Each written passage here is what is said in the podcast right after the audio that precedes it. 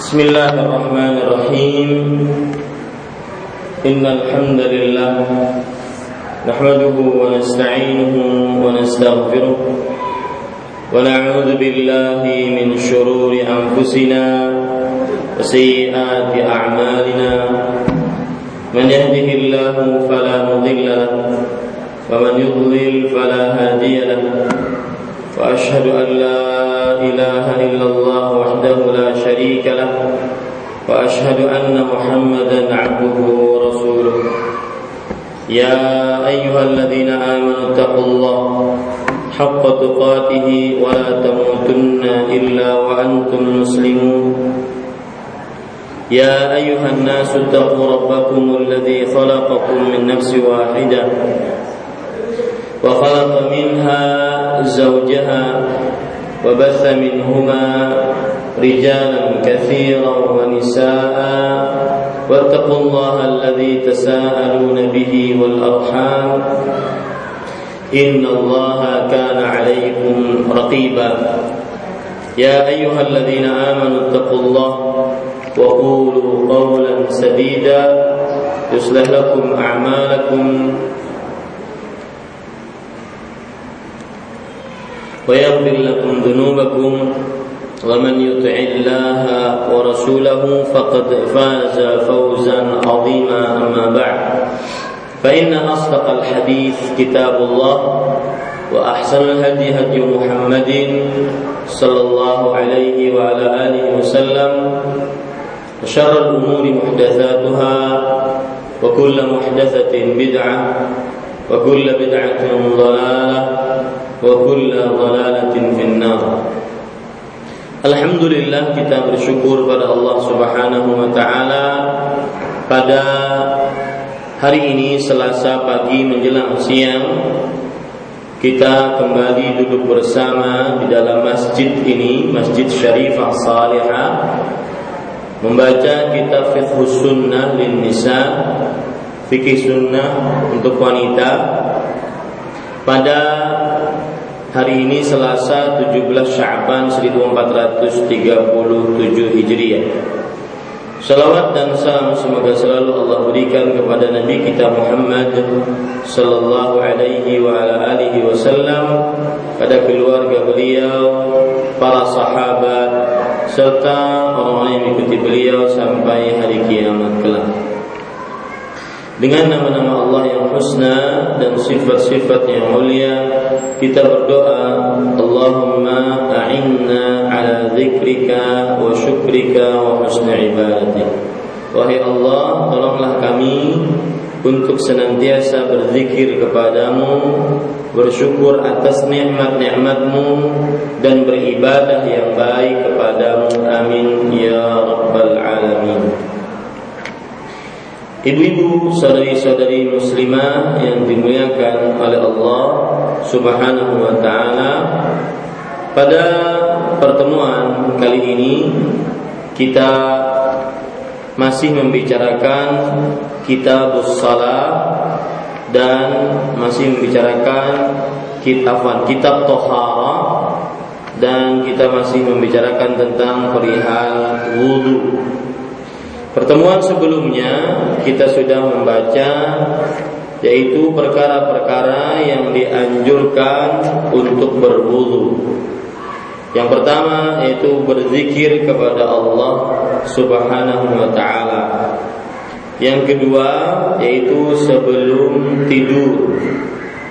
Yang ketiga yaitu bagi orang yang junub, hendaknya sebelum mandi dia Eh, afwan, sebelum makan dan minum dia berhubungan eh, ber, dan berhubungan badan dia berwudu.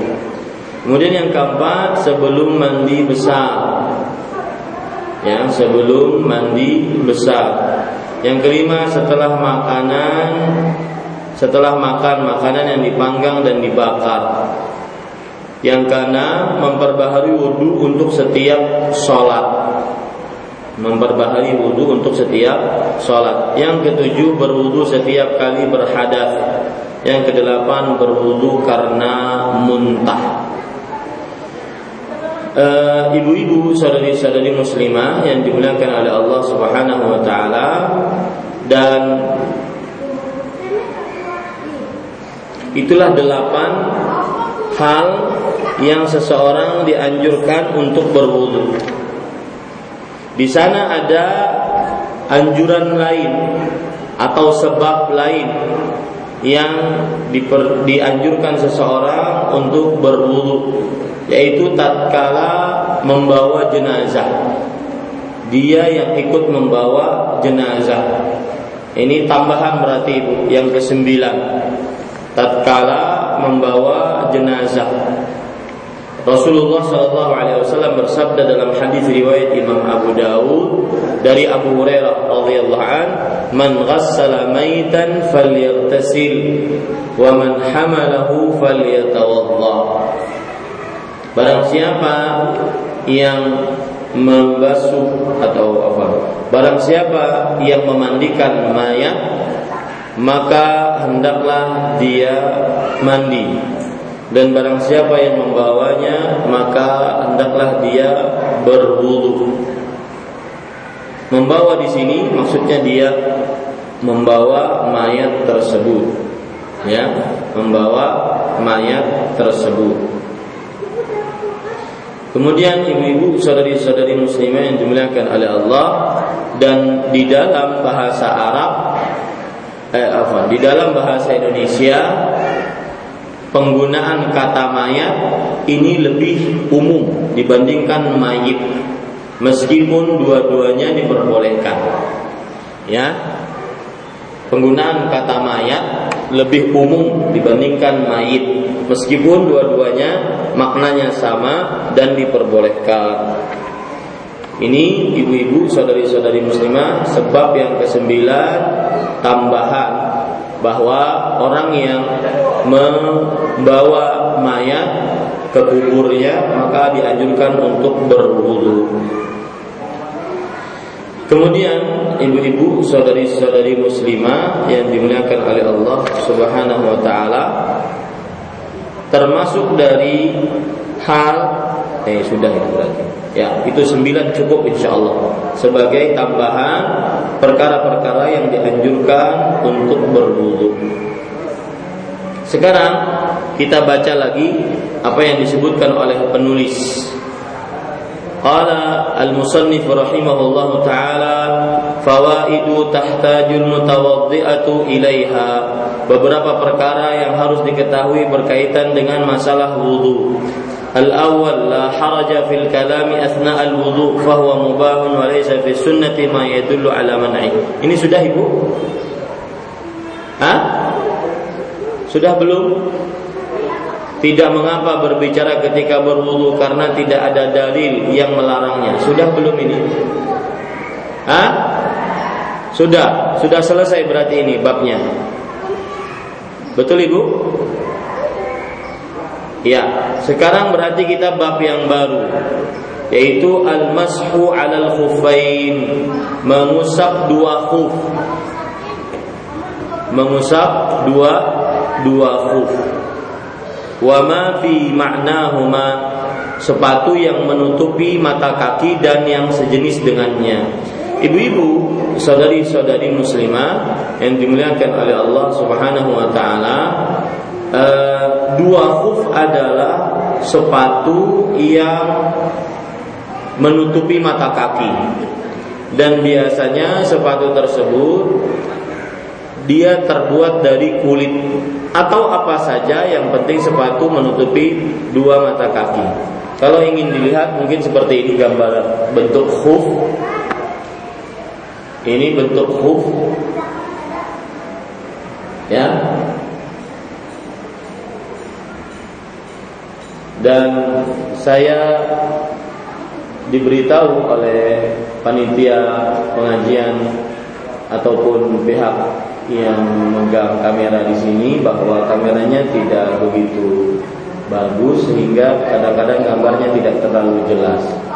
Maka mungkin bisa diperhatikan untuk ada beberapa kamera yang murah yang bisa lebih memperjelas lagi kajian kita. Ya, cukup kiranya.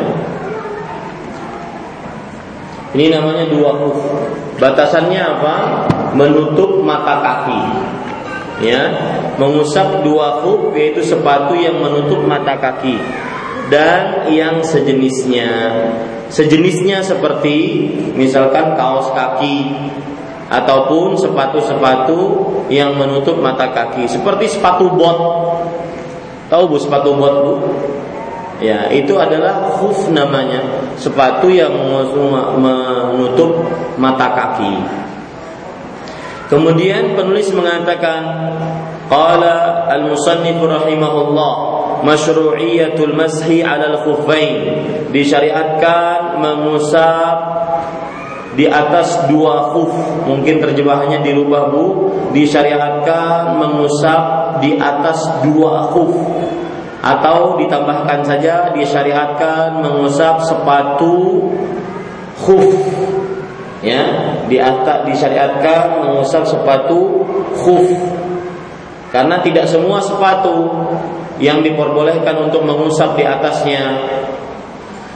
Ibu-ibu, saudari-saudari muslimah yang dimuliakan oleh Allah, kita baca sekarang apa yang disebutkan penulis. Qala al-musannif rahimahullah, "I'lami ayyatuhal mu'minah anna min taysirillahi ta'ala 'ala ibadi an rakhasa lahumul masha 'ala al-khuffain badala ghusli ar-rijlaini fil wudu'." Ketahuilah wahai wanita muslimah, sesungguhnya di antara kemudahan yang Allah berikan kepada hamba-hambanya adalah adanya keringanan mengusap sepatu sebagai ganti dari mencuci kaki dalam berwudu. Nah, ini sekarang berarti pengertian mengusap di atas dua sepatu khuf, di atas sepatu khuf, yang pengertian mengusap di atas sepatu khuf, yaitu ketika tatkala kita berwudu, tetapi karena ada satu dan lain hal yang diperlukan untuk tidak membasahi kaki, maka diperbolehkan untuk mengusap di atas khuf,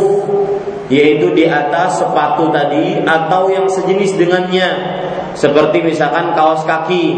Kaos kaki baik itu tipis atau tebal tidak menjadi ukuran, yang penting kaos kakinya menutup di atas dua dua khuf. Nah, ini ibu-ibu, saudari eh, maaf, menutup mata kaki maksud saya. Ya, menutup mata kaki. Baik. Ibu-ibu, saudari-saudari muslimah, fayajuzu lakal mashu 'alaihima fi safari awil hadar. Engkau boleh mengusap sepatu khuf baik dalam perjalanan tatkala safar maupun di saat mukim tidak bepergian. Nah, ini berarti ibu, boleh kita mengusap di atas sepatu khuf, tidak membasuh kaki, hanya mengusap di atas sepatu khuf atau yang sejenisnya, baik tatkala safar ataupun tatkala bepergian. Ya, apa bedanya? Tatkala safar ataupun tatkala mukim. Ya, tatkala safar ataupun tatkala mukim ini diperbolehkan. Jadi bukan ukuran ketika kita safar saja, tidak. Tetapi tatkala mukim pun boleh. Mungkin nggak ada, tidak ada apa-apa, Ustaz boleh, boleh, tidak mengapa, ya, tidak mengapa. Karena ingin mengamalkan sunnah saja Ustaz, tidak ada kesulitan. Saya membuka sepatu bisa saja, kemudian membasuh kaki bisa saja, boleh, tidak mengapa. Karena ini adalah syariat Allah Subhanahu wa Ta'ala, bukan hanya sekedar keringanan, syariat Allah. Ya, bukan hanya sebagai gantian, gantian misalkan tidak mem, tidak bisa membasuh kaki kemudian diganti dengan mengusap di atas sepatu khuf, tidak.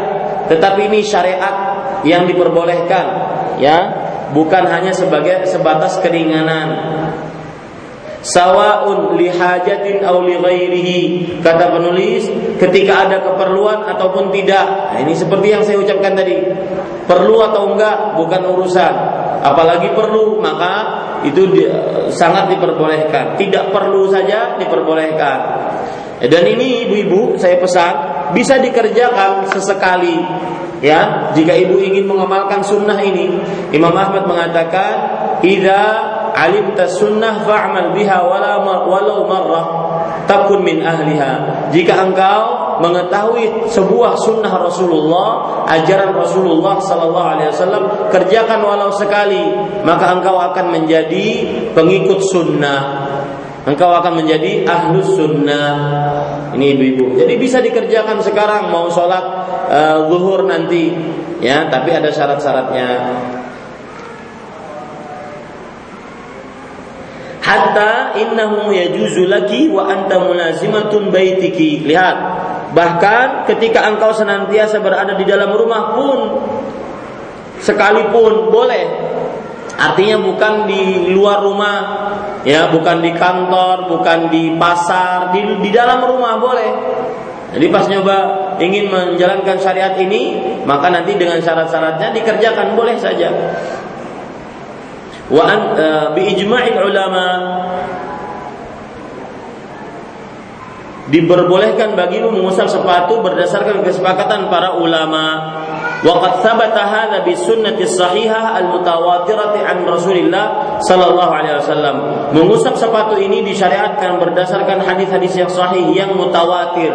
Apa arti mutawatir, Bu? Catat. Arti mutawatir adalah hadis yang diriwayatkan oleh sekian puluh sahabat.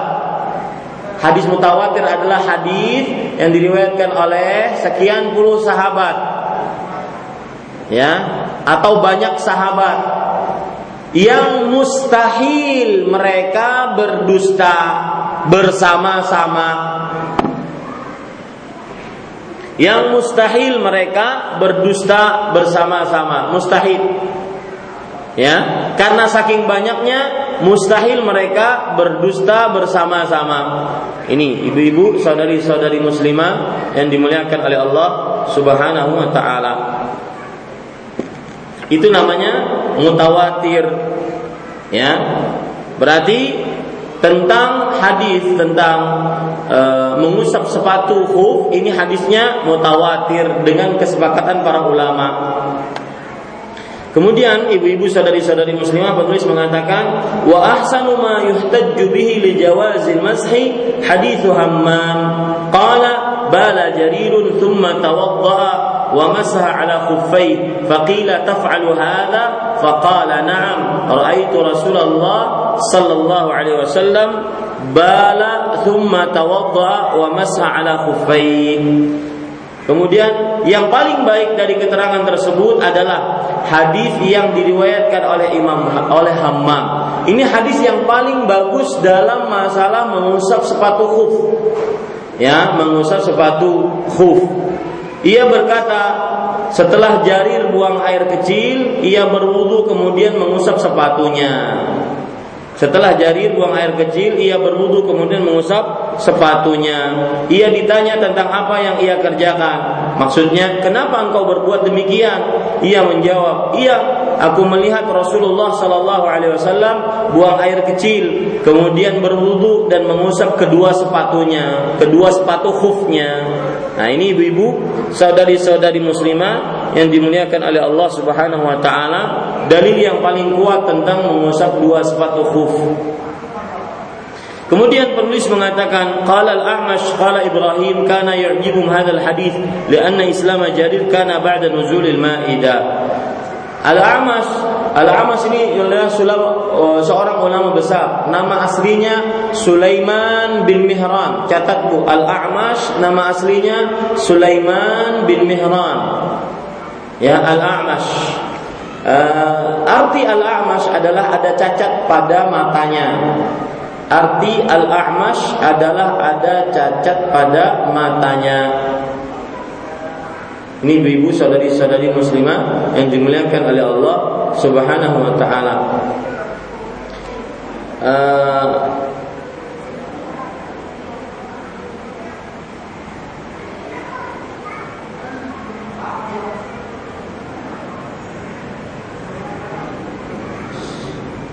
Sebentar.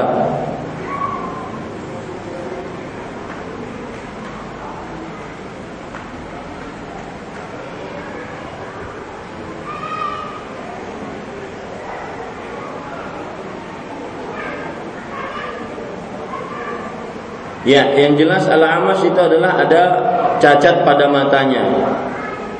Ini ibu-ibu, saudari-saudari muslimah yang dimuliakan oleh Allah Subhanahu wa ta'ala.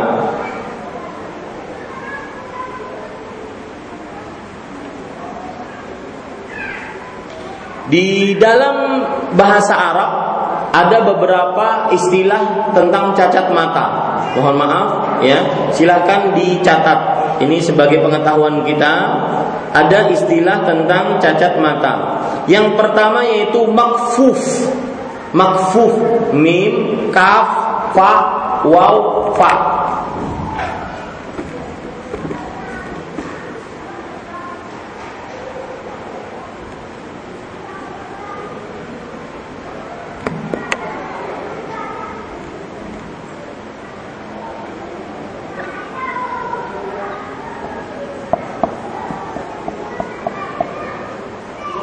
Ini tulisannya begini, makfuf.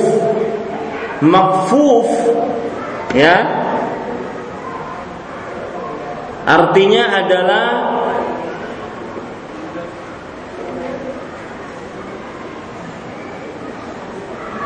dharir. Kata lain dari makfuf adalah ad-dharir.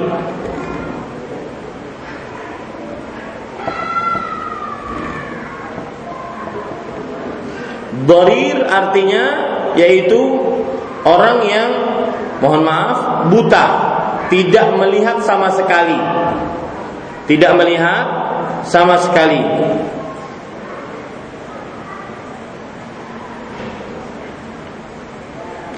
Kemudian istilah yang ketiga yaitu al-a'mash. Al-a'mash, para ulama mengatakan maridul ainain, dhaiful basar.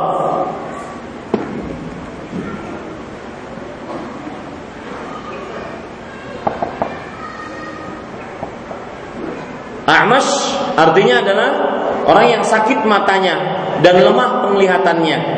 Jadi matanya masih ada dan lemah penglihatannya. Disebutkan di dalam kitab Lisanul Arab, saya bacakan, al-a'mash al-fasidul ain alladhi taghsifu aynahu wa mithluhu al-armas wal-amash alla tazalu al-ain tasilu ad-dama' wa la yakadu al-amash yubsiru biha wa qila al-amash dha'fu ru'yati al-ain ma sayalani dam'iha fi aktsari awqatiha. Saya artikan, al-a'mash adalah orang yang rusak matanya dan kedua matanya mengeluarkan air mata, selalu ber, berair matanya, dan masih saja kedua matanya keluar air mata dan dia masih bisa melihat walaupun lemah. Nah ini, ini bedanya beberapa istilah dalam bahasa Arab. Ada makfuf, ada dharir, ada a'mash. Ya, satu lagi yang keempat yaitu a'ma.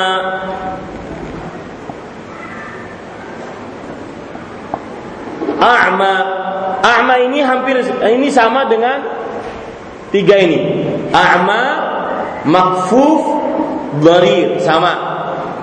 Ya, buta ataupun tunanetra.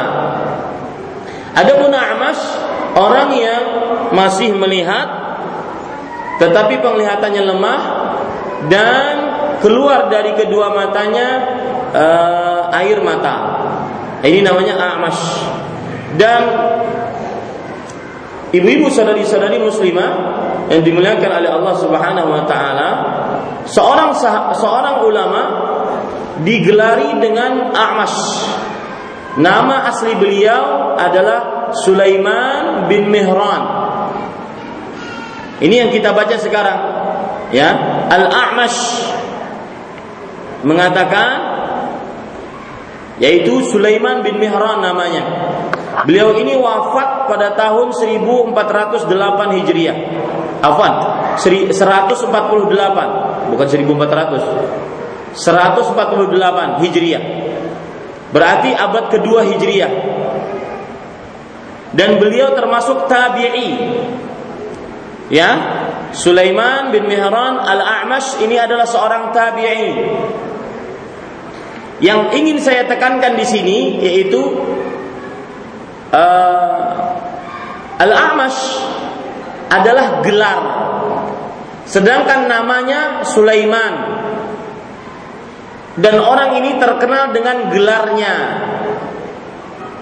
Dan berarti boleh memberikan gelar dengan gelar yang menunjukkan kepada kecacatan jika memang tidak merendahkannya, tidak ingin merendahkannya.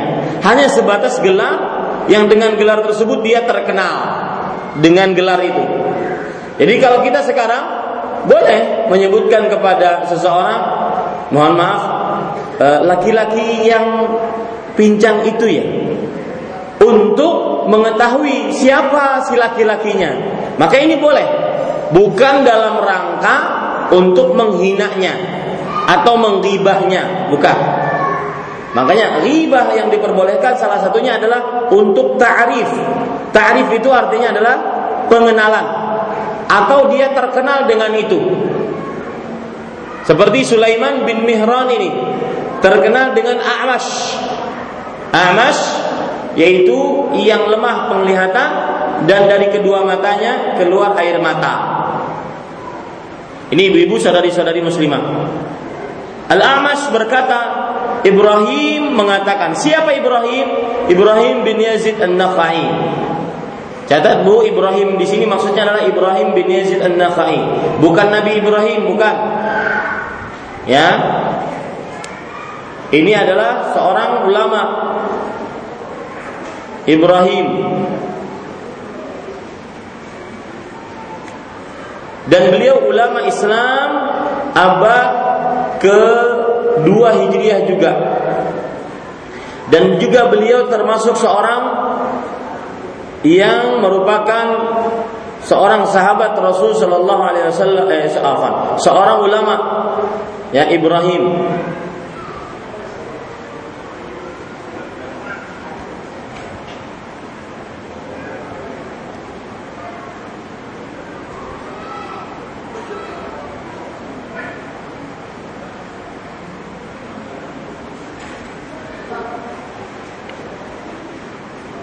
Baik, ibu-ibu saudari-saudari muslimah, Ibrahim mengatakan hadis ini membuat mereka kagum karena Jarir memeluk Islam setelah turunnya surat Al-Maidah.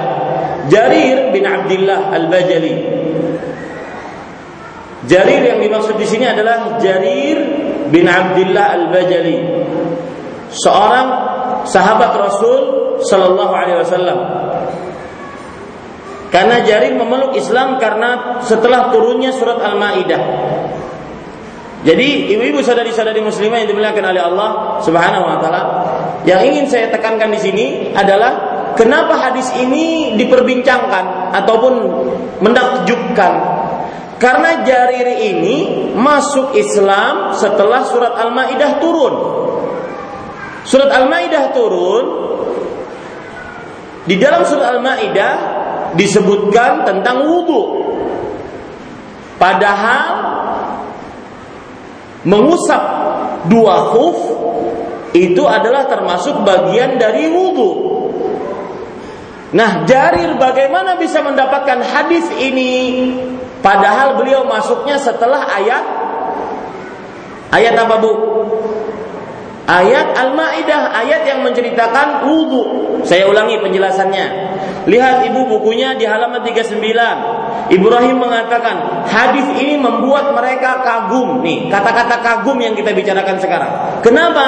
Karena Jarir memeluk Islam setelah turunnya surat Al-Maidah. Artinya apa? Aturan Jarir bin Abdullah Al-Bajali, beliau belum mendengar hadis ini. Karena surat Al-Maidah yang di dalamnya ada tentang wudu, ya, yang di dalamnya ada tentang wudu, itu Jarir belum masuk Islam pada waktu itu. Tetapi kok bisa Jarir meriwayatkan hadis tentang mengusap dua sepatu khuf yang itu adalah permasalahan wudu, padahal beliau masuk Islam setelah ayat-ayat tentang wudu. Nah, bagaimana menjawabnya? Jawabannya mudah, Ibu. Jarir bin Abdillah Al-Bajali berarti mendengarnya tatkala beliau masih dalam keadaan belum apa, Bu? Belum masuk Islam. Ya, belum masuk Islam. Ini yang membuat mereka kagum, menunjukkan bahwa Jarir pernah mendengar ini dari Rasulullah sallallahu alaihi wa ala alihi wasallam. Tepatnya, Ibu, tepatnya bahwa Jarir bin Abdillah Al-Bajali masuk Islam di dalam bulan Ramadan, ya, pada tahun kesepuluh Hijriah. Pada tahun keberapa? sepuluh Hijriah. Nah, itu dia. Baik, kita lanjutkan sekarang.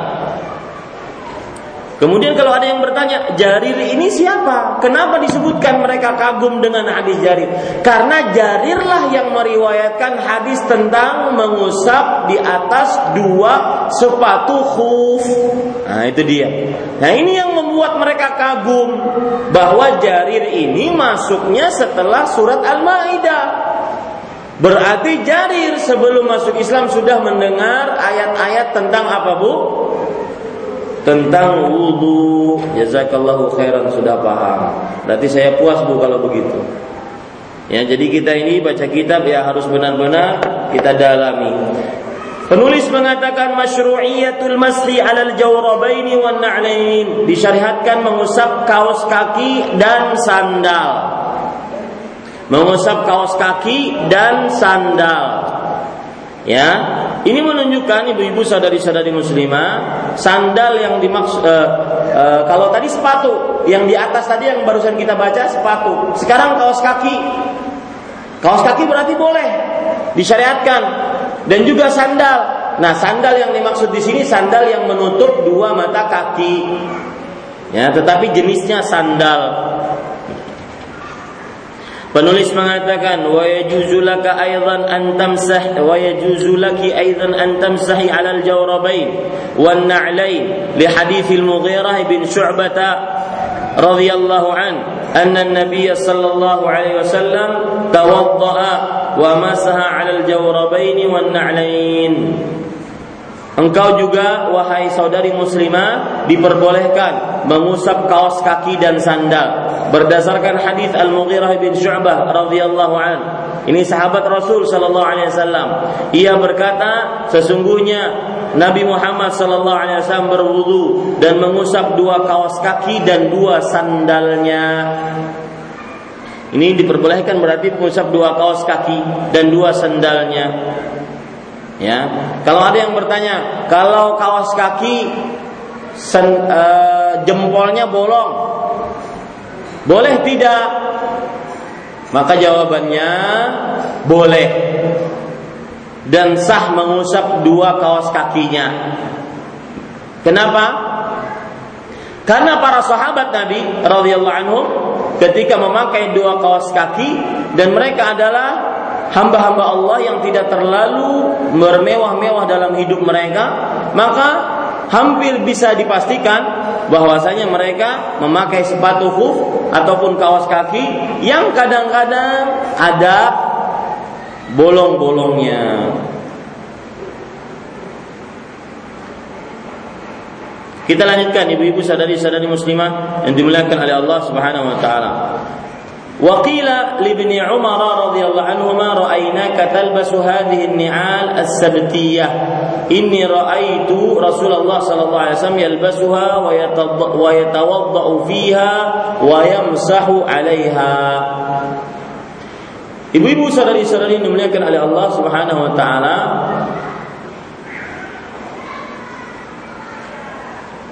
Ibnu Umar radhiyallahu anhuma pernah ditanya Pernah ditanya,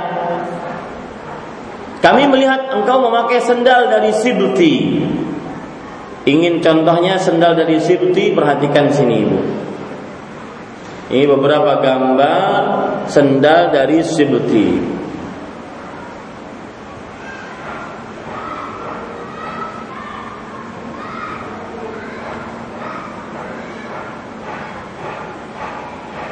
Ya. Ini gambar sendal dari Sibti. Dia tetap tertutup, ya, tapi dia sendal. Dia tetap tertutup, tapi dia sendal. Sudah? Sudah. Baik.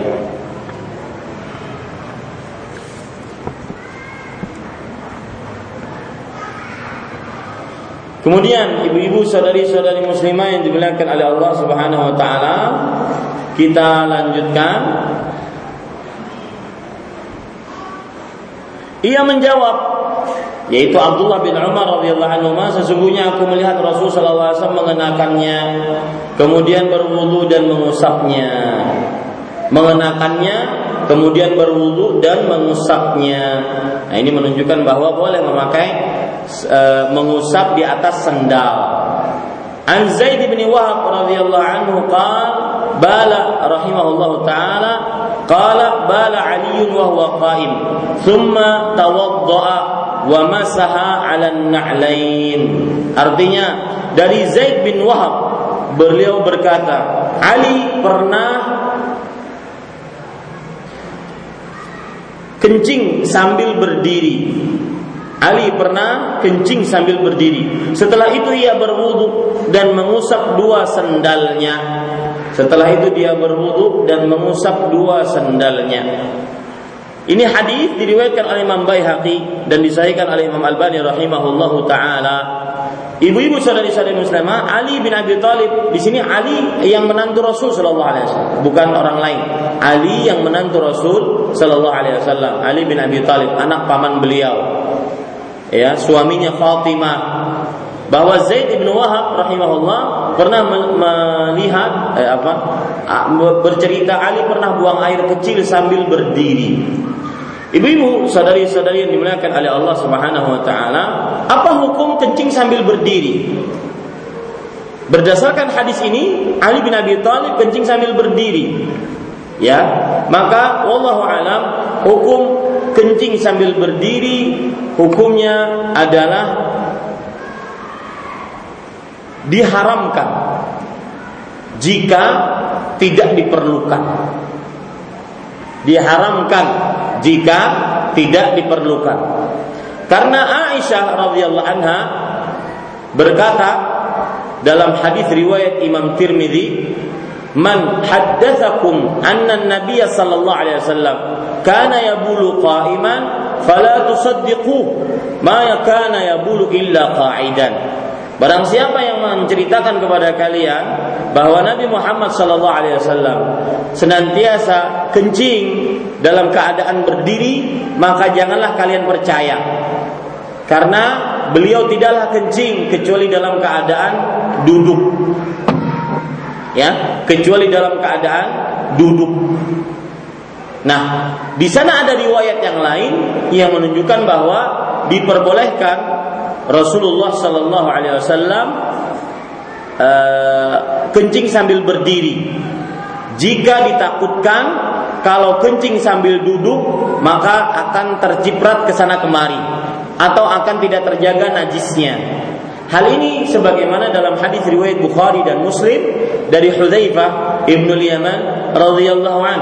Rasul sallallahu alaihi wasallam bersabda, "Annahu ata subatatu qaumin fabala qa'iman." Bahwa beliau mendatangi subatah, yaitu uh, tempat kencing suatu kaum, lalu beliau kencing di sana dalam keadaan berdiri. Ya, dalam keadaan berdiri. Maka ibu-ibu sadari-sadari muslimah, kalau kita comfort ataupun kalau kita satukan dengan cerita Aisyah tadi bahwa barang siapa yang memberitahukan kepada kalian Nabi Muhammad shallallahu alaihi wasallam sering kencing berdiri, maka sungguh dia telah eh, janganlah kalian percaya. Rasulullah shallallahu alaihi wasallam tidak pernah kencing kecuali dalam keadaan duduk, kata Aisyah. Ini bagaimana menyatukannya?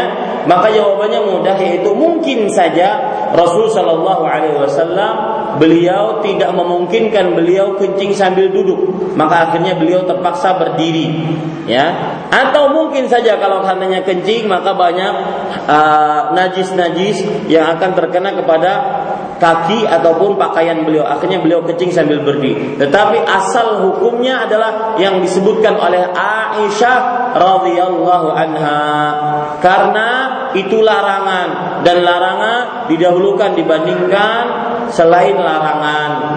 Ini ibu-ibu, maka sangat ironi kadang-kadang terjadi uh, di masjid-masjid ya disediakan tempat-tempat kencing berdiri. Ada nggak, Bu? Nah, ini dijauhi, ya, tidak diperlukan, kecuali kalau untuk satu dua orang yang sangat benar-benar terpaksa, tidak bisa. E, karena uzurnya, sakitnya, ataupun tuanya, dia tidak bisa kencing sambil duduk. Akan tetapi sekarang bentuk-bentuk W C-nya sudah bisa digunakan sebagai tempat duduk. Ya, ini ibu-ibu, saudari-saudari muslimah yang dimuliakan oleh Allah Subhanahu wa ta'ala. Sekarang ibu-ibu, saudari-saudari muslimah, penulis mengatakan hukmul mashi 'alal khuffain, hukum mengusap dua khuf. Hukum mengusap dua khuf. Penulis mengatakan al-mashu 'alal khuffain jaizun. Mengusap dua khuf hukumnya boleh. Tetapi wa tahqiq annal afdala fi kulli ahad bihasabi qudumihi bihasabi qadamihi fal afdal lilabisatil khuf an tamsa alaihima wa la tanzi'uhuma iqtida'an bin nabi sallallahu alaihi wa sallam wa ashabi wa liman qadamaha makshufatan al-ghusl fala tataharra libsul khuffayn litamassuhi alaihima wa la tataharra naz'uhuma fil muddah litaghsila rijlaiha. Artinya mengusap dua khuf hukumnya boleh, tetapi yang paling utama bagi setiap orang adalah sesuai dengan keadaan kakinya. Nah, di sini ada penguatan pendapat dari penulis. Kalau saya katakan tadi di awal, mengusap dua khuf boleh, mau dia perlu, nggak perlu, mau dia sedang memakai kaos kaki, nggak memakai kaos kaki, ingin mengusap di atas dua khuf atau tidak, safar, tidak safar, maka dia boleh untuk mengusapnya. Bahkan sesekali dianjurkan untuk diamalkan. Ya, adapun penulis mengatakan lihat keadaan kakinya. Apa maksudnya keadaan kakinya? Bagi orang yang mengenakan khuf dianjurkan mengusapnya. Jadi pas waktu memang kalau pas dia lagi berwudu dia ternyata memakai sepatu, maka sudah jangan dilepas sepatunya, dia usap saja di atas dua khuf. Ya, memakai kaos kaki jangan dilepas kaos kakinya, dia usap saja di atas dua kaos kaki. Dan tidak perlu melepaskannya karena mengikuti apa yang dilakukan oleh Nabi Muhammad sallallahu alaihi wasallam dan para sahabatnya. Sedangkan bagi orang yang tidak mengenakan khuf, nah ini, kalau dia pas lagi tidak mengenakan khuf, dia pakai sendal biasa misalkan, enggak pakai sepatu khuf, hendaklah ia membasuhnya. Maksudnya membasuh kaki saja itu lebih baik. Kenapa? Karena dia sedang tidak memakai dua khuf atau sepatu dua e, dua sepatu khuf. Begitu pula orang yang yang mengenakan khuf hendaknya tidak memaksakan diri melepaskannya, nah, dan tidak bersikeras mengenakannya agar sekedar dapat mengusapnya. Jadi jangan di jangan dibuat-buat, ah agar saya mengusap di atas khuf, ah saya uh, pakai sepatu deh, nanti pas wudu saya mengusap lagi di atas khuf. Nah, ini tidak te, uh, lebih baik tidak dilakukan seperti itu. Kalau dilakukan seperti itu gimana? Ya boleh-boleh saja. Dan begitu pula orang yang mengenakan khuf hendaknya tidak memaksakan diri melepaskannya hanya karena ingin membasuh kakinya. Nah, ini ini lihat berarti dilihat kakinya ini. Ya, dilihat kakinya. Jadi ringkasan apa yang disebutkan oleh penulis, hukum mengusap di atas dua khuf itu diperbolehkan. Ya, diperbolehkan. Tapi lebih utama yaitu apabila kita melihat keadaan kakinya. Kalau kakinya sedang memakai e, dua kaos kaki atau memakai dua sepatu khuf, maka pada saat itu dia mengusap di atas di atasnya. Kalau kakinya sedang tidak memakai, maka tidak perlu dia bersusah-susah ataupun menyengajakan memakai, nanti dia berwudu di atas dua khuf. Tidak. Ya, ini dilihat keadaan kakinya, wallahu a'lam. Ibu-ibu saudari-saudari muslimah yang dimuliakan oleh Allah Subhanahu wa taala, sekarang kita syarat-syarat mengusap di atas dua khuf. Syaratul masih al-khuffain wal jawrabain, syarat mengusap di atas dua sepatu khuf dan dua kaos kaki. Yustaratu li jawazil masih ala alaihima an talbasahuma an talbasaihima ala wudu. Uh, sepatu bisa diucap, diusap ketika berwudu, jika engkau mengenakannya dan kakimu dalam keadaan suci. Ya, kakimu dalam keadaan apa?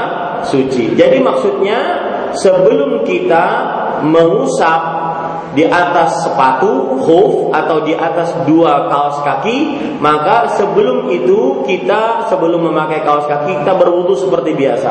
Ini syarat pertama. Ya. Sebelum memakai khuf, maka sebelum memakai sepatu, sebelum memakai kaos kaki, maka kita berwudu seperti biasa. Saya beri contoh biar mudah dipahami. Jam tujuh sebelum eh, setengah tujuh saya berwudu di rumah. Kemudian setelah itu pakai kaos kaki. Kemudian setelah itu pakai sepatu. Lalu jam tujuh tepat saya keluar rumah. Kemudian kerja. Pas jam sepuluh batal wudunya. Kentut atau buang air kecil atau yang lainnya, batal wudunya. Setengah dua belas saya ambil air wudhu, saya basuh wajah tiga kali, basuh tangan tiga kali, usap kepala dan telinga sekali. Lalu ketika membasuh kaki bagaimana? Nah ini dia. Hah? Ketika membasuh kaki bagaimana? Maka jawabannya, ibu-ibu saudari-saudari muslimah yang dimuliakan oleh Allah, saya mengusap di atas khuf atau di atas dua mata kaki, di dua kaos kaki. Kenapa? Karena tadi sudah berwudu sebelumnya. Di mana wudunya, Bu? Di rumah. Nah, itu syarat utama bahwa boleh mengusap di atas dua khuf karena sudah berwudu sebelumnya, yaitu sebelum me- Uh, sebelum memakai dua kaos kaki atau dua khuf. Ini syarat pertama, ibu-ibu saudari-saudari muslimah yang dimuliakan oleh Allah Subhanahu wa taala. Subhanallah, saya jadi cerita, ingat cerita Syekh Ibnu Utsaimin rahimahullah. Beliau suatu ketika uh, dan beliau kan tinggal di Qasim, ya, di dekat kota Riyadh. Kalau dari kota Madinah, kota Mekah itu sekitar tiga belas jam pakai bus. E, kalau eh, awan bukan tiga belas jam, mungkin sekitar sepuluhan jam dari pakai bus. Kalau pakai pesawat mungkin sekitar satu setengah jaman. Maka beliau datang ke Masjidil Haram Mekah, kemudian beliau tekad bulat untuk mengajar. Ya, tekad bulat untuk mengajar. Akhirnya pas lagi mengajar itu, dan bahkan kadang-kadang bukan sekedar mengajar, kadang-kadang menerima telepon untuk menjawab fatwa. Beliau sambil ngomong itu mendengarkan orang yang bertanya, beliau kadang-kadang handphonenya ataupun teleponnya itu terlepas karena ngantuk.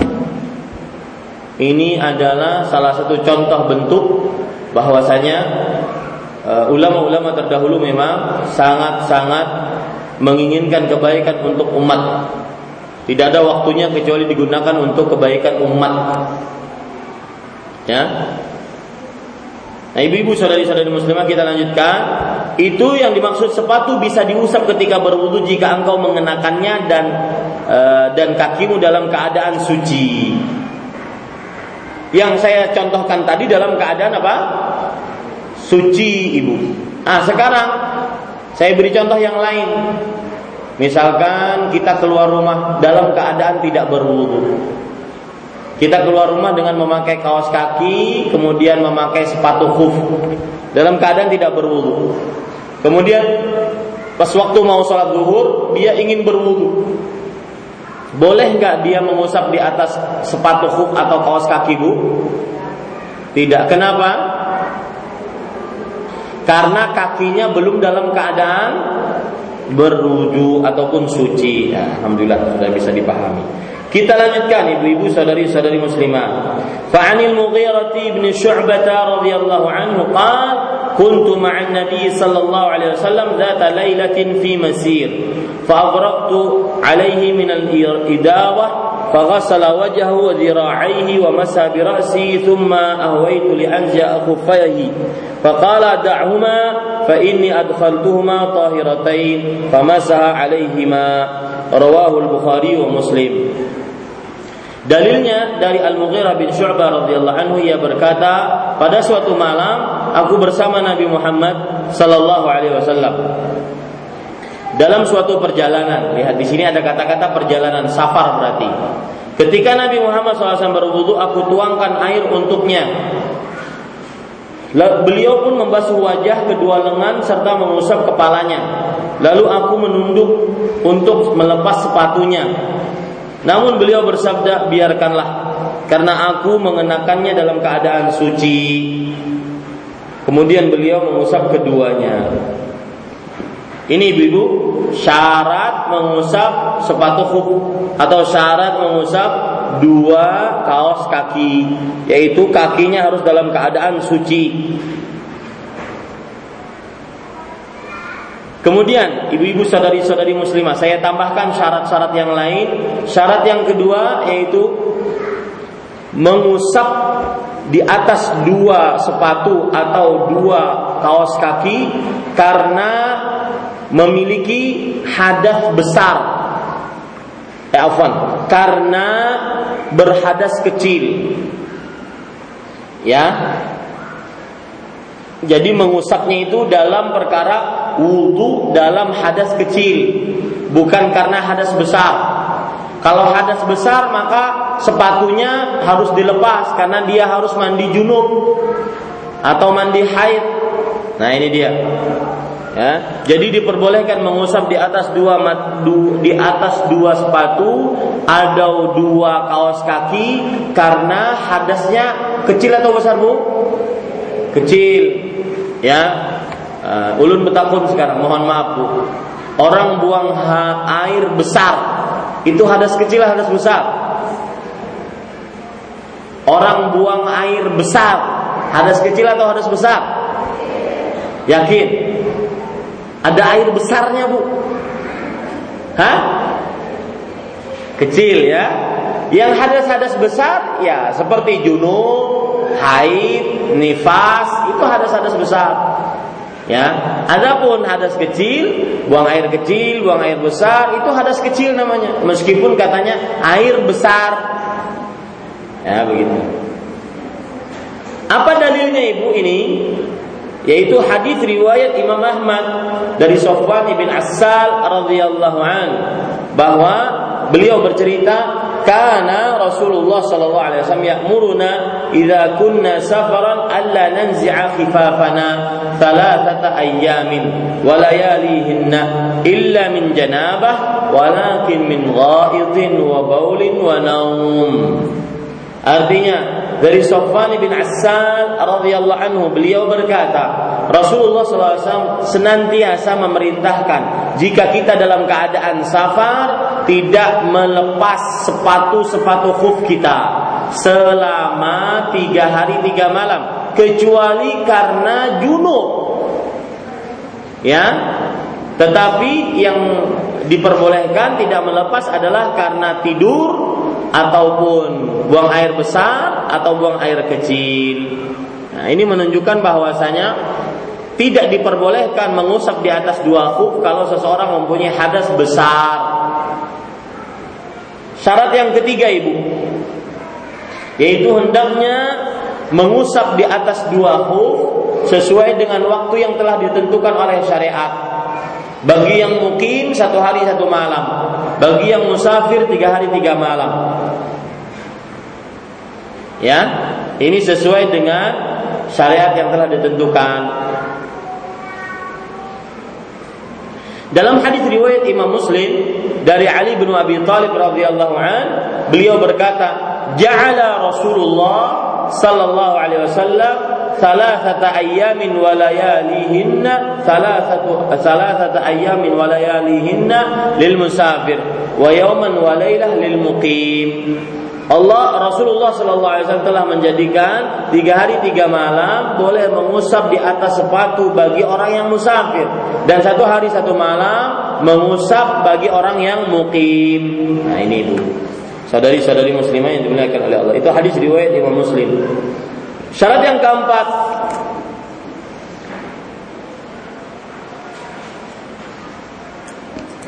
yaitu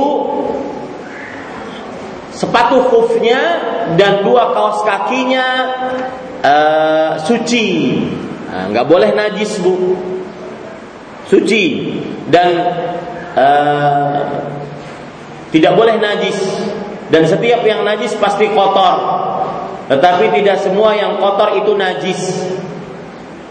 Ya, kalau saya katakan suci berarti bukan najis, meskipun kadang-kadang dia Uh, apa namanya warnanya sudah berubah, kaos kaki putih menjadi putih tua,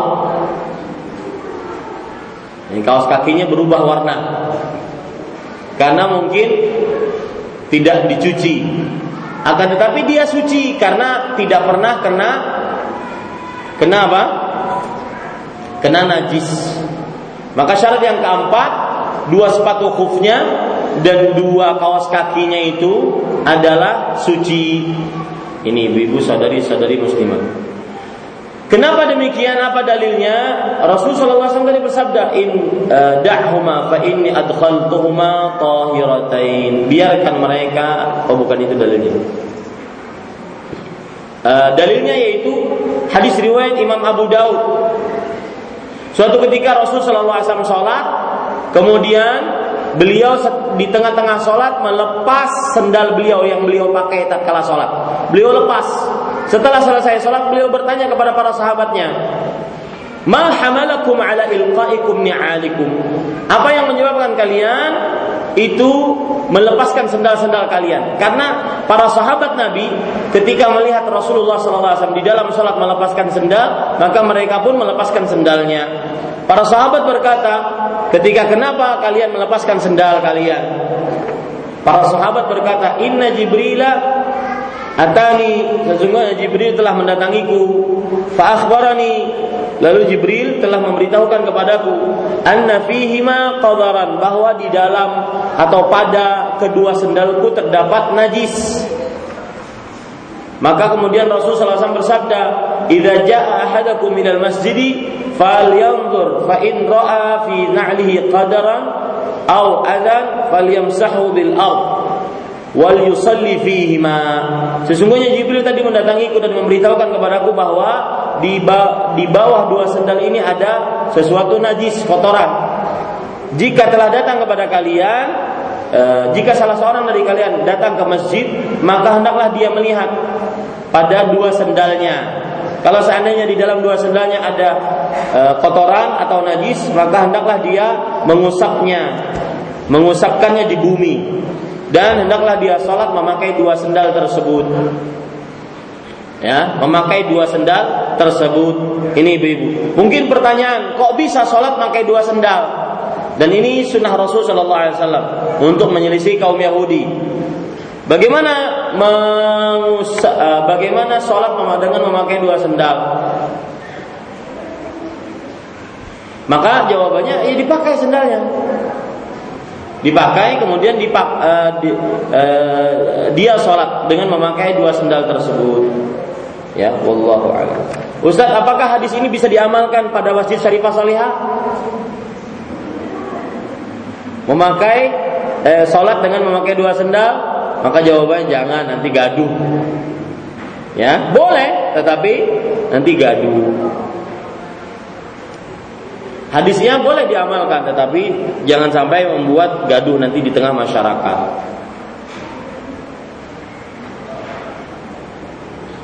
Syarat yang kelima, ibu-ibu saudari-saudari muslimah yang dimuliakan oleh Allah, yaitu syaratnya hendaklah sepatunya ataupun kaos kakinya menutup, ya, menutup mata kaki, menutup mata kaki. Syarat yang keenam yaitu sepatunya atau sendalnya bukan barang curian, ya, bukan barang curian. Syarat yang ketujuh yaitu tidak melepaskan sepatu ataupun kaos kaki sebelum masa berhak masa habis, sebelum masa pengusapan habis, sebelum masa pengusapan habis. Jadi kalau seandainya dia berwudu jam sebelas siang, aturan masa pengusapannya habisnya kapan? Jam sebelas siang besok. Nah, malam-malam dia sudah buka. Nah, ini berarti batal pengusapannya. Ya, batal pengusapannya. Kenapa batal pengusapannya? Karena dia sudah melepas sepatu dan dua kaos kakinya. Pertanyaan timbul, batal pengusapannya berarti batal wudunya juga enggak? Maka jawabannya tidak. Tidak batal wudunya. Kenapa? Karena pembatal wudu adalah hal-hal yang sudah diketahui. Seperti misalkan buang air kecil, buang air besar, buang angin, tidur. Ya, ini pembatal-pembatal wudu. Ini ibu-ibu, saudari-saudari muslimah yang dimuliakan oleh Allah Subhanahu wa taala. Jadi itu ada tujuh syarat sebagai tambahan. Ya.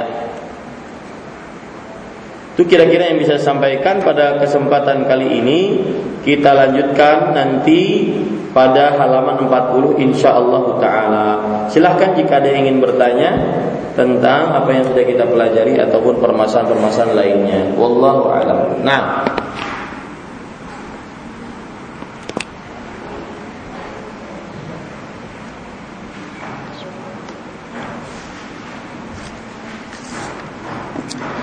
assalamualaikum warahmatullahi wabarakatuh. Bagaimana yang benar cara wanita atau akhwat berjalan? Apakah dengan langkah yang cepat atau lambat? Karena saya pernah mendengar wanita-wanita Arab cara berjalan mereka sangatlah cepat, apalagi bila berjalan depan laki-laki yang bukan mahramnya.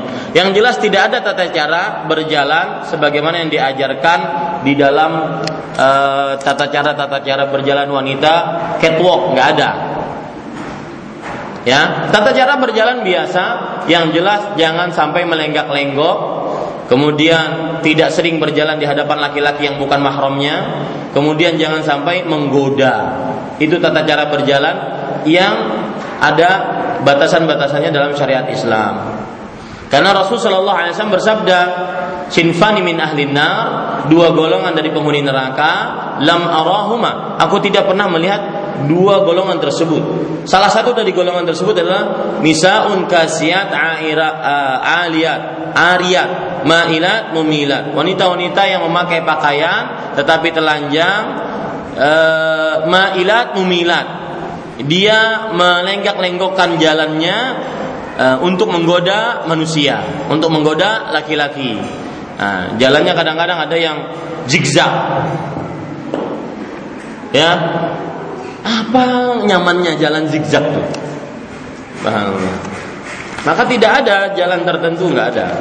Yang jelas jangan sampai me, apa namanya meng, meng, mendatangkan godaan bagi laki-laki.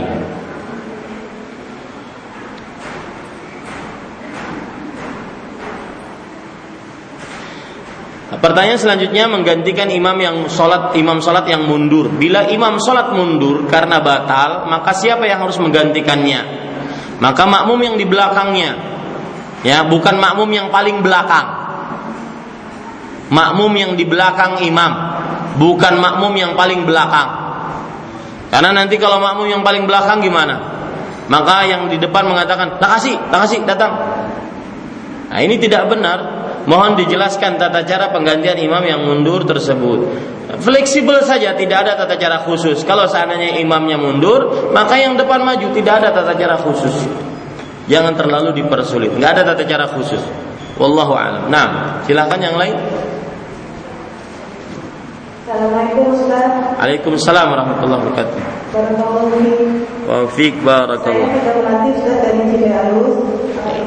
Ini Ustaz, minta contoh praktek cara mengusapnya Ustaz, dan jumlah bilangannya berapa kali berapa kali? Iya, contoh cara praktek mengusapnya. Misalkan ini ada uh, telapak kaki, misalkan ini telapak kaki, maka kedua tangannya kita basahi, kemudian Uh, basahan dari uh, kedua telapak tangan tersebut kita usapkan, kita letakkan sama-sama, ya. Kemudian kita tarik ke atas dari ujung jari jemari kaki, kita tarik ke atas, ya, sampai kepada melewati dua mata kaki. Kakinya satu-satu atau langsung dua? Diusap secara bersamaan, ya, diusap secara bersamaan. Mengusapnya berdiri atau duduk Ustaz? Yang mana yang nyaman? Kalau parutnya lebih ke depan, ya mungkin agak duduk. Ya, perutnya mungkin agak ke depan kan susah kalau seandainya dia jongkok ataupun dia eh, yang jelas dia mengusap secara bersamaan. Itu dianjurkan seperti itu. Kalau seandainya tidak sanggup mengusap secara bersamaan karena tadi keadaan dirinya terlalu gemuk misalkan, maka dia mengusap satu-satu tidak mengapa. Wallahu a'lam. Ya Ustaz, terus yang untuk mengusap kepala bagi wanita Ustaz, kan biasanya pakai ciput itu boleh tidak dilepas Ustaz? Atau? Ya, ini sebenarnya belum untuk kita bahas masalah ini. Nanti ada pembicaraan tentang mengusap di atas uh, jilbab, ya. Mengusap di atas jilbab. Apa hukum mengusap di atas jilbab? Maka para ikhwan yang dirahmati oleh Allah Subhanahu wa taala, terjadi perbedaan pendapat di antara para ulama tentang hukum mengusap di atas jilbab. Ada yang mengatakan bahwa hukum mengusap di atas jilbab diperbolehkan karena Rasulullah sallallahu alaihi wasallam mengusap di atas imamah. Ya, mengusap di atas imamah. Sedangkan ada lagi yang berpendapat bahwa Uh, mengusap di atas jilbab tidak diperbolehkan karena itu adalah kekhususan yang dimiliki oleh para lelaki ketika mereka memakai imamah. Imamah itu surban, Ibu. Ya, imamah itu surban. Lihat sekarang, ibu-ibu saudari-saudari muslimah, uh, itu dua uh, pendapat yang disebutkan oleh para ulama tentang hukum mengusap di atas uh, ciput ataupun jilbab atau yang semisalnya. Wallahu alam, saya lebih condong kepada jika perempuan masih bisa mengusap di atas uh, kepalanya secara sempurna atau rambutnya secara sempurna, ini diper, ini lebih baik dibandingkan dia mengusap di atas ciputnya ataupun jilbabnya. Dan Rasul sallallahu alaihi wasallam ketika mengusap di atas jil eh, apa surbannya, beliau lebihkan ataupun perlihatkan rambut beliau, kemudian setelah itu beliau usap di atasnya, ya, kemudian baru beliau lanjutkan di atas surbannya. Ya, begitu yang dilakukan oleh Rasulullah sallallahu alaihi wasallam. Nah, saya kali lagi saya katakan bahwa Rasulullah, eh, para perempuan lebih baik dia mengusap tetap di atas rambutnya, tidak mengusap di atas jilbabnya ataupun khimarnya atau yang disebut di Indonesia ciputnya. Khimar adalah penutup rambut kepala, penutup rambut kepala. Ya, sedangkan jilbab adalah kain di atas khimar.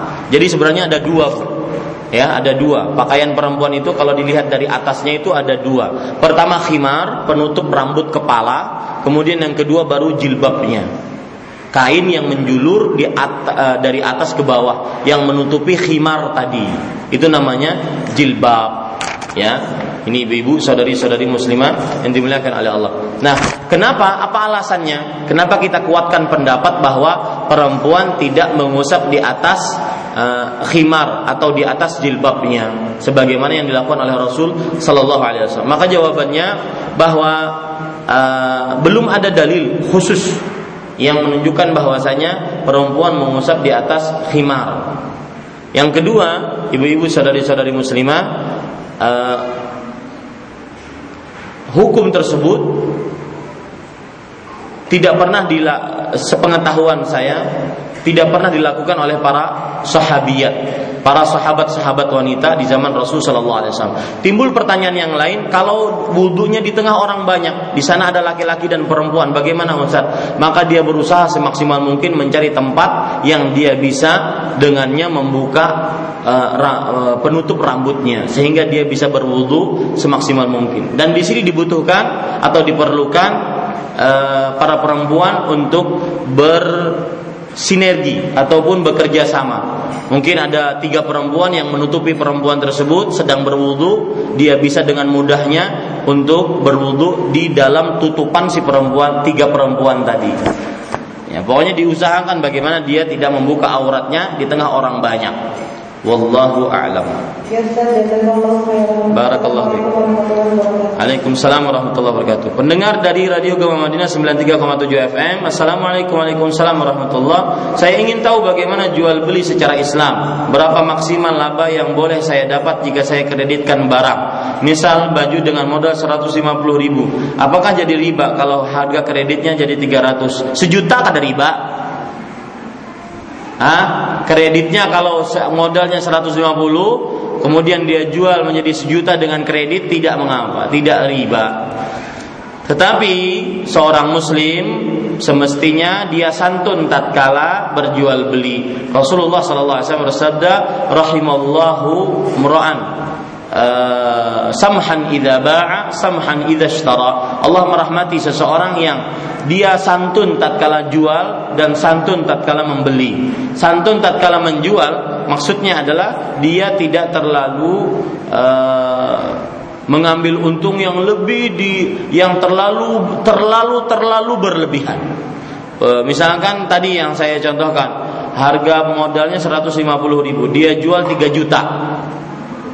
Nah, ini terlalu terlalu terlalu berlebihan. Ya, atau terlalu berlebihan dalam membeli, misalkan eh, barang dijual oleh penjualnya dengan harga seratus lima puluh juta, ya, barang dijual oleh penjualnya dengan harga seratus lima puluh juta, dia dia tawar dua ratus ribu, kayak apa, bolehlah. Nah, ini namanya tidak santun dalam membeli, ya. Jadi intinya tidak ada batasan khusus untuk mendapatkan laba ataupun keuntungan dari jual beli, maupun jual beli, baik itu jual beli cash ataupun jual beli uh, jual beli cash ataupun jual beli kredit, ya, tidak mengapa. Wallahu a'lam. Cuma permasalahan kredit di sini ada dua dua hal yang ingin saya tekankan. Yang pertama, jika kredit itu riba maka tidak boleh. Bagaimana kredit riba? Yaitu terjadi tiga pihak. Yang pertama pembeli, yang kedua penjual, yang ketiga badan keuangan. Ini yang terjadi pada K P R, kemudian jual beli mobil, jual beli kredit mobil, kredit motor, kredit-kredit lainnya. Bahkan mungkin kalau bisa celana dalam dikredit. Semuanya sekarang main kredit, ya, demi hanya ingin bergaya ataupun berpenampilan, ya. Padahal kadang-kadang kreditnya riba. Ini hal pertama yang ingin saya sampaikan tentang kredit. Yang kedua, ya, kredit itu hutang. Jangan mudah-mudah berhutang, ya. Kalau seandainya tidak diperlukan, hanya sebatas keinginan, maka tahan dulu, ya. Kalau hanya diperlukan baru dia mengkredit. Kalau hanya sebatas keinginan, ditahan saja dulu, karena tidak semua keinginan kita perlukan. Wallahu a'lam. Silahkan yang langsung. Apa Ustaz? Nah, Hasan dari Bandung. Silahkan. Wa fiik barakallah. Pernah lihat di sosial media, uh, anakku udah tahu itu fitnah atau bukan? Katanya saja mengambil dana dari yayasan ia turun. Nah itu aku masih belum paham karena juga anak di apa ditanya banyak yang menanyakan ini sama anak anaknya minta tolong nanti waktu kajian ditanyakan sama Ustaz. Ya. Wafik barakallah. Pertanyaan yang tidak penting, maka sampaikan salam saya kepada kawan-kawan yang bertanya semisalnya, jawabannya pun tidak akan penting. Apa yang ditampilkan di Roja T V, Radio Roja, ambil yang berdasarkan dari Al-Quran dan Sunnah. Pertanyaan itu tidak penting, tidak menambahkan ilmu. Hanya orang-orang yang tidak ada kerjaan, yang membuat fitnah di tengah kaum muslimin, yang menghalangi dakwah, yang mengatakan bahwasanya ini dan itu. Jika ada yang memberikan nasihat untuk Roja T V, Radio Roja, sampaikan kepada saya, nanti akan saya sampaikan kepada uh, Direktur Roja. Adapun pertanyaan-pertanyaan seperti itu tidak penting, dan saya harapkan kaum muslimat, saya harapkan kaum muslimat ittaqullah, takut kepada Allah, jaga lisan, hati-hati nanti lisan Anda menjadi pembawa ke dalam neraka Anda. Tuntut ilmu, bukan tuntut fitnah. Itu orang-orang malas belajar. Ya, wanita-wanita seperti itu, orang wanita-wanita yang malas belajar, hanya mencari fitnah, riba, tidak manfaat. Kalau seandainya belum puas, maka silakan datang ke Banjarmasin. Saya akan terangkan habis-habisan tentang masalah itu. Akan tetapi untuk di majelis seperti ini tidak manfaat. Dan ibu yang bertanya tadi, jangan hiraukan wanita-wanita seperti itu. Dan jangan sibukkan diri dengan seperti itu. Itu menambah hati keras, tidak menambah amal, menambah malas ibadah, mengungkit-ungkit orang, mengungkit-ungkit aib, dan itu bukan akhlak seorang muslim. Jika ada nasihat untuk Roja T V, Radio Roja, maka sampaikan kepada saya. Siapapun, baik yang belajar di Banjarbaru, kelompok-kelompok pengajian di Banjarbaru, sampaikan salam saya kepada mereka. Yang ngasih, yang ada masukan untuk Roja T V, Radio Roja, sampaikan langsung kepada Ahmad Zainuddin. Saya ada di Banjarmasin. Ini penyebar fitnah. Ibu tidak tahu bahwasanya orang-orang mendapatkan masuk Islam, masuk Islam, ya, bukan hanya sekedar mengenal sunnah, masuk Islam. Bifadlillah, dengan karunia Allah, kemudian dengan sarana-sarana seperti ini. Pertanyaan-pertanyaan yang sama sekali, sama sekali, walau nol koma nol nol nol nol nol nol satu persen nggak ada faedahnya, tidak ada faedahnya sama sekali. Orang sibuk dengan dakwah, dia masih menyibukkan dengan seperti itu saja. Lihat mereka nggak ada nggak ada hasilnya, tidak ada hasil yang diciptakan, sibuk sendiri. Dan begitulah sunnatullah. Yang menghibah orang, dia akan disibukkan dengan ghibahnya itu. Itu al-jaza min jinsil amal, pahala sesuai dengan jenis amal perbuatan. Enggak ada hasil sama sekali, tidak ada hasil dakwahnya. Nah, ini ini fitnah ya para ikhwan yang dirahmati Allah Subhanahu wa taala. Siapapun majelisnya, kalau ada ustaz-ustaz yang diundang dari luar Jawa, dari luar Kalimantan ini, Banjarmasin, yang datang kemudian mentahdir Roja, maka datangi saya di Banjarmasin. Ini fitnah, dan ini orang-orang yang menyebar fitnah. Apalagi sampai menghina syekh.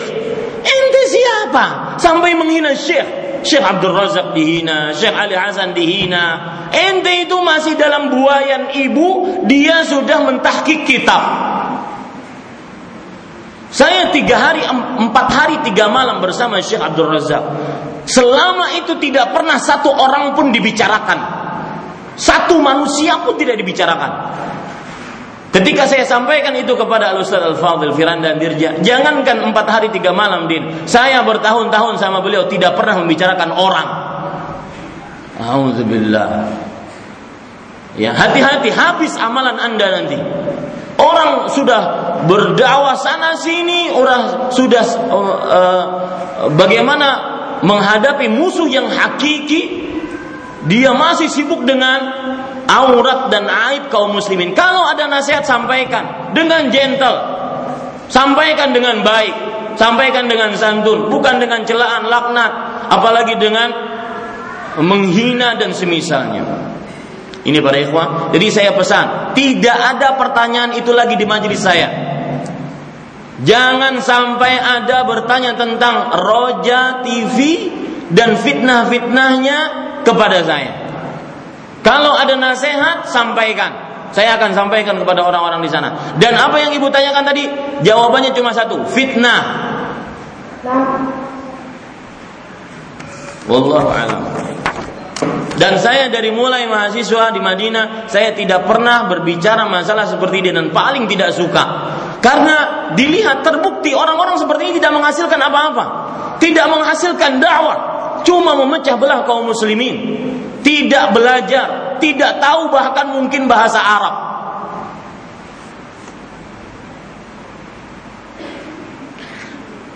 Wallahu a'lam. Apakah termasuk ghibah bila kita menyebutkan ciri seorang seseorang misalnya badannya pendek, kecil, badannya hitam dan lain-lain karena kita lupa namanya? Ini yang seperti yang saya sebutkan tadi, ini tidak mengapa untuk ta'rif, untuk pengenalan. Lihat, subhanallah, kita tadi belajar dari awal sampai akhir, yang kita pelajari benar-benar detil, benar-benar kita ingin mengangkat kebodohan dari kita. Itu saja sudah menyibukkan diri. Bagaimana kok menghibah orang, memfitnah orang? Benar perkataan Imam Syafi'i, an-nafs illam tashtaghiluhu bil haqq ashghalatka bil batil. Jiwa jika tidak menyibukkan dirimu dengan yang hak, maka kamu akan tersibukkan dengan yang batil. Kelompok majlis mana saja, ya, ini baru ngaji sekali dua kali dicekoki dengan fitnah ini dan itu, ini dan itu. Ngaji nggak bisa, bahasa Arab nggak paham, berwudu belum paham. A'udzubillahi minasyaitonirrajim. Ittaqillah, takut kepada Allah Subhanahu wa taala. Fi yaumin la yanfa' malun wala banun. Pada hari yang tidak akan bermanfaat harta dan anak-anak. Takut. Ambil bekal sebanyak-banyaknya, bukan ambil fitnah sebanyak-banyaknya. Ya, saya, sekali lagi saya terang-terangan mengatakan, siapa yang membuat fitnah di Kalimantan Selatan, maka datang ke Banjarmasin. Kita akan jelaskan baik-baik. Jangan cuma menyebar fitnah di tengah kaum muslimat. Jangan belajar di Masjid Syarifah Salihah karena si fulan begini, karena berhubungan dengan seperti ini. Itu semua fitnah. Wallahi kami di Radio Roja, di Roja T V, itu dana dari orang-orang muhsinin. Fitnah semuanya. Kaum muslimin yang ingin berdakwah, kaum muslimin yang ingin berjuang dengan hartanya. Dan saya bisa pastikan bahwasanya orang-orang yang membicarakan seperti itu, ilmu agamanya nol. Terutama para penuntut ilmunya yang sibuk dengan fitnah seperti ini, ilmu agamanya nol, hafalan Qur'annya nol atau minim. Ya, dan saya mohon sekali lagi, di majelis saya tidak ada pertanyaan seperti itu.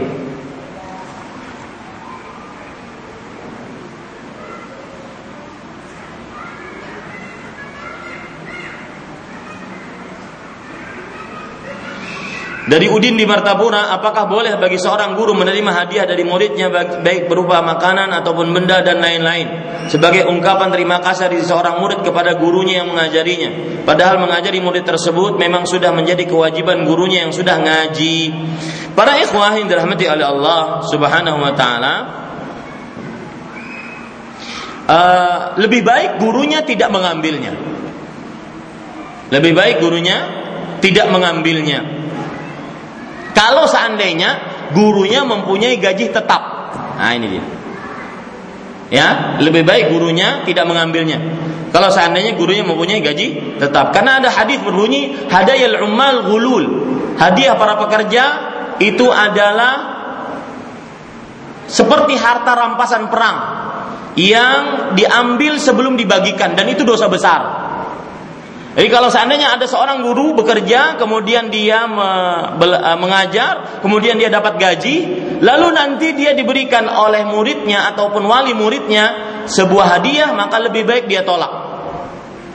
Ya, lebih baik dia tolak. Kenapa? Karena wali murid tersebut tidak memberi kecuali karena dia guru. Coba bukan dia guru dari muridnya, dari anaknya, dia tidak akan memberi. Rasulullah sallallahu alaihi wasallam mengatakan, afala jalasa fi baiti abi, uh, kenapa coba dia duduk di rumah orang tuanya tidak sebagai guru, mana mungkin dia dapat hadiah, artinya hadiah tersebut karena dia guru ya, padahal dia sudah dapat gajinya. Kecuali kalau seandainya pekerja-pekerja yang memang diperbolehkan oleh perusahaannya ataupun oleh kantornya, seperti misalkan uh, office boy ataupun uh, apa pekerja-pekerja di hotel yang mereka diperbolehkan oleh pihak hotel untuk mengambil tips atas uh, apa servis mereka kepada kepada siapa, kepada pelanggan-pelanggan hotel tersebut, boleh. Tetapi seperti misalkan suster, perawat di rumah sakit, maka yang seperti ini dijauhi. Kenapa? Karena nanti akan terjadi tindak uh, apa namanya akan terjadi tindak ketidakadilan kepada para pasien, ya. Misalkan yang satu memberi, yang satu tidak memberi. Yang satu ini sudah uh, megap-megap mau mati, hah, hah, hah. Yang satu karena dia memberi, maka yang ini diurus, sedangkan ini yang mau mati tidak diurus. Nah, itu bahayanya karena mengambil hulul, yaitu harta rampasan yang tidak, di, yang di, belum dibagikan. Nah, yang lain Bu, ada pertanyaan? Orang tua yang memondokkan putrinya yang sudah balik di pondok luar daerah, di luar daerah yang mana sudah termasuk batas safar, apakah bagi putrinya termasuk safar tanpa mahram setelah orang tuanya pergi meninggalkannya? Wallahu a'lam. Fatwa ulama kontemporer seperti masalah seperti ini adalah apabila sang uh, santriwati tersebut berada di dalam sebuah lingkungan yang terjaga, maka dia diperbolehkan dalam hal ini karena dia sedang dalam keadaan terjaga, kemudian di antara para wanita dan dijaga keamanannya. Ya, tetapi ketika dia pulang kembali ingin bersafar ke daerahnya, misalkan liburan, maka pada saat itu harus ditemani dengan mahramnya. Wallahu a'lam. Dari hamba Allah di Banjarbaru, saya ingin bertanya, bagaimana hukumnya seseorang yang telah bekerja di suatu perusahaan atau instansi lainnya, yang mana dia bekerja di situ salah satunya dengan sebab ijazahnya, dan dia dapat ijazah dari hal-hal yang tidak jujur, misalnya waktu ujian dapat kunci jawabannya, ngerpek dan lain-lain. Syukran. Maka jawabannya, selama dia menjawab ujian tersebut dengan benar uh, ataupun ketika dia melamar pekerjaan tersebut dengan jujur, meskipun dia memakai ijazah palsu misalkan, maka ijazah palsunya berdosa. Akan tetapi dia melamar pekerjaannya benar, asalkan dia tidak melakukan pekerjaan-pekerjaan yang haram lagi tatkala melamar pekerjaan. Kemudian tatkala dia bekerja dan dia bekerja dengan maksimal, dia bekerja dengan maksimal, akhirnya mendapatkan gaji, maka pada saat itu dia akhirnya mendapatkan gaji yang halal, meskipun dia ketika melamar pekerjaan tersebut dengan ijazah palsu. Ijazah palsunya yang berdosa dan dia harus bertobat atas itu. Tetapi pekerjaannya sekarang, wallahu alam, adalah pekerjaan yang halal selama pekerjaannya tersebut halal. Wallahu alam. Ini mohon maaf Ibu, tadi saya angkat suara karena memang harus dekat, ditekankan dengan tegas agar orang-orang tersebut ya berhenti dan takut kepada Allah Subhanahu wa taala. Tuntut ilmu Ibu, jangan ter jangan terganggu dengan isu-isu seperti itu. Jangan terganggu, dan bahkan ajak mereka untuk menuntut ilmu di sini. Tidak ada yang diajarkan kecuali ilmu yang benar berdasarkan Al-Qur'an dan hadis yang dipahami oleh para salafus saleh, insyaallah taala. Ya, jadi jangan sampai membicarakan yang seperti itu lagi, dan jangan sampai disibukkan dengan yang seperti itu. Itu manusia-manusia pembawa fitnah, penyebar fitnah, atau mungkin orang-orang yang tidak tahu yang ikut-ikutan menyebarkan fitnah. Akan menghabiskan waktu, menghabiskan umur, menghabiskan tenaga. Orang sudah beramal jauh, dia masih sibuk dengan yang seperti itu saja. Jangan sampai tergoda, jangan sampai tertipu dengan orang-orang pembuat fitnah di tengah kaum muslimin. Dan sekali lagi saya katakan dengan tegas di sini, dan ini radio ini didengar, siapa saja yang bermasalah ataupun ingin memberikan nasihat ataupun ingin menanyakan tentang Radio Roja dan Roja T V yang alhamdulillah dengan fadl Allah Subhanahu wa taala sangat bermanfaat untuk kaum muslimin sampai dari Sabang sampai Merauke, maka silahkan datangi rumah saya di Banjarmasin. Nomor satu di komplek Masjid Imam Syafi'i. Demikian, subhanakallah bihamdik, asyhadu an la ilaha illa anta astaghfiruka wa atubu ilaik. Wassalamualaikum warahmatullahi wabarakatuh.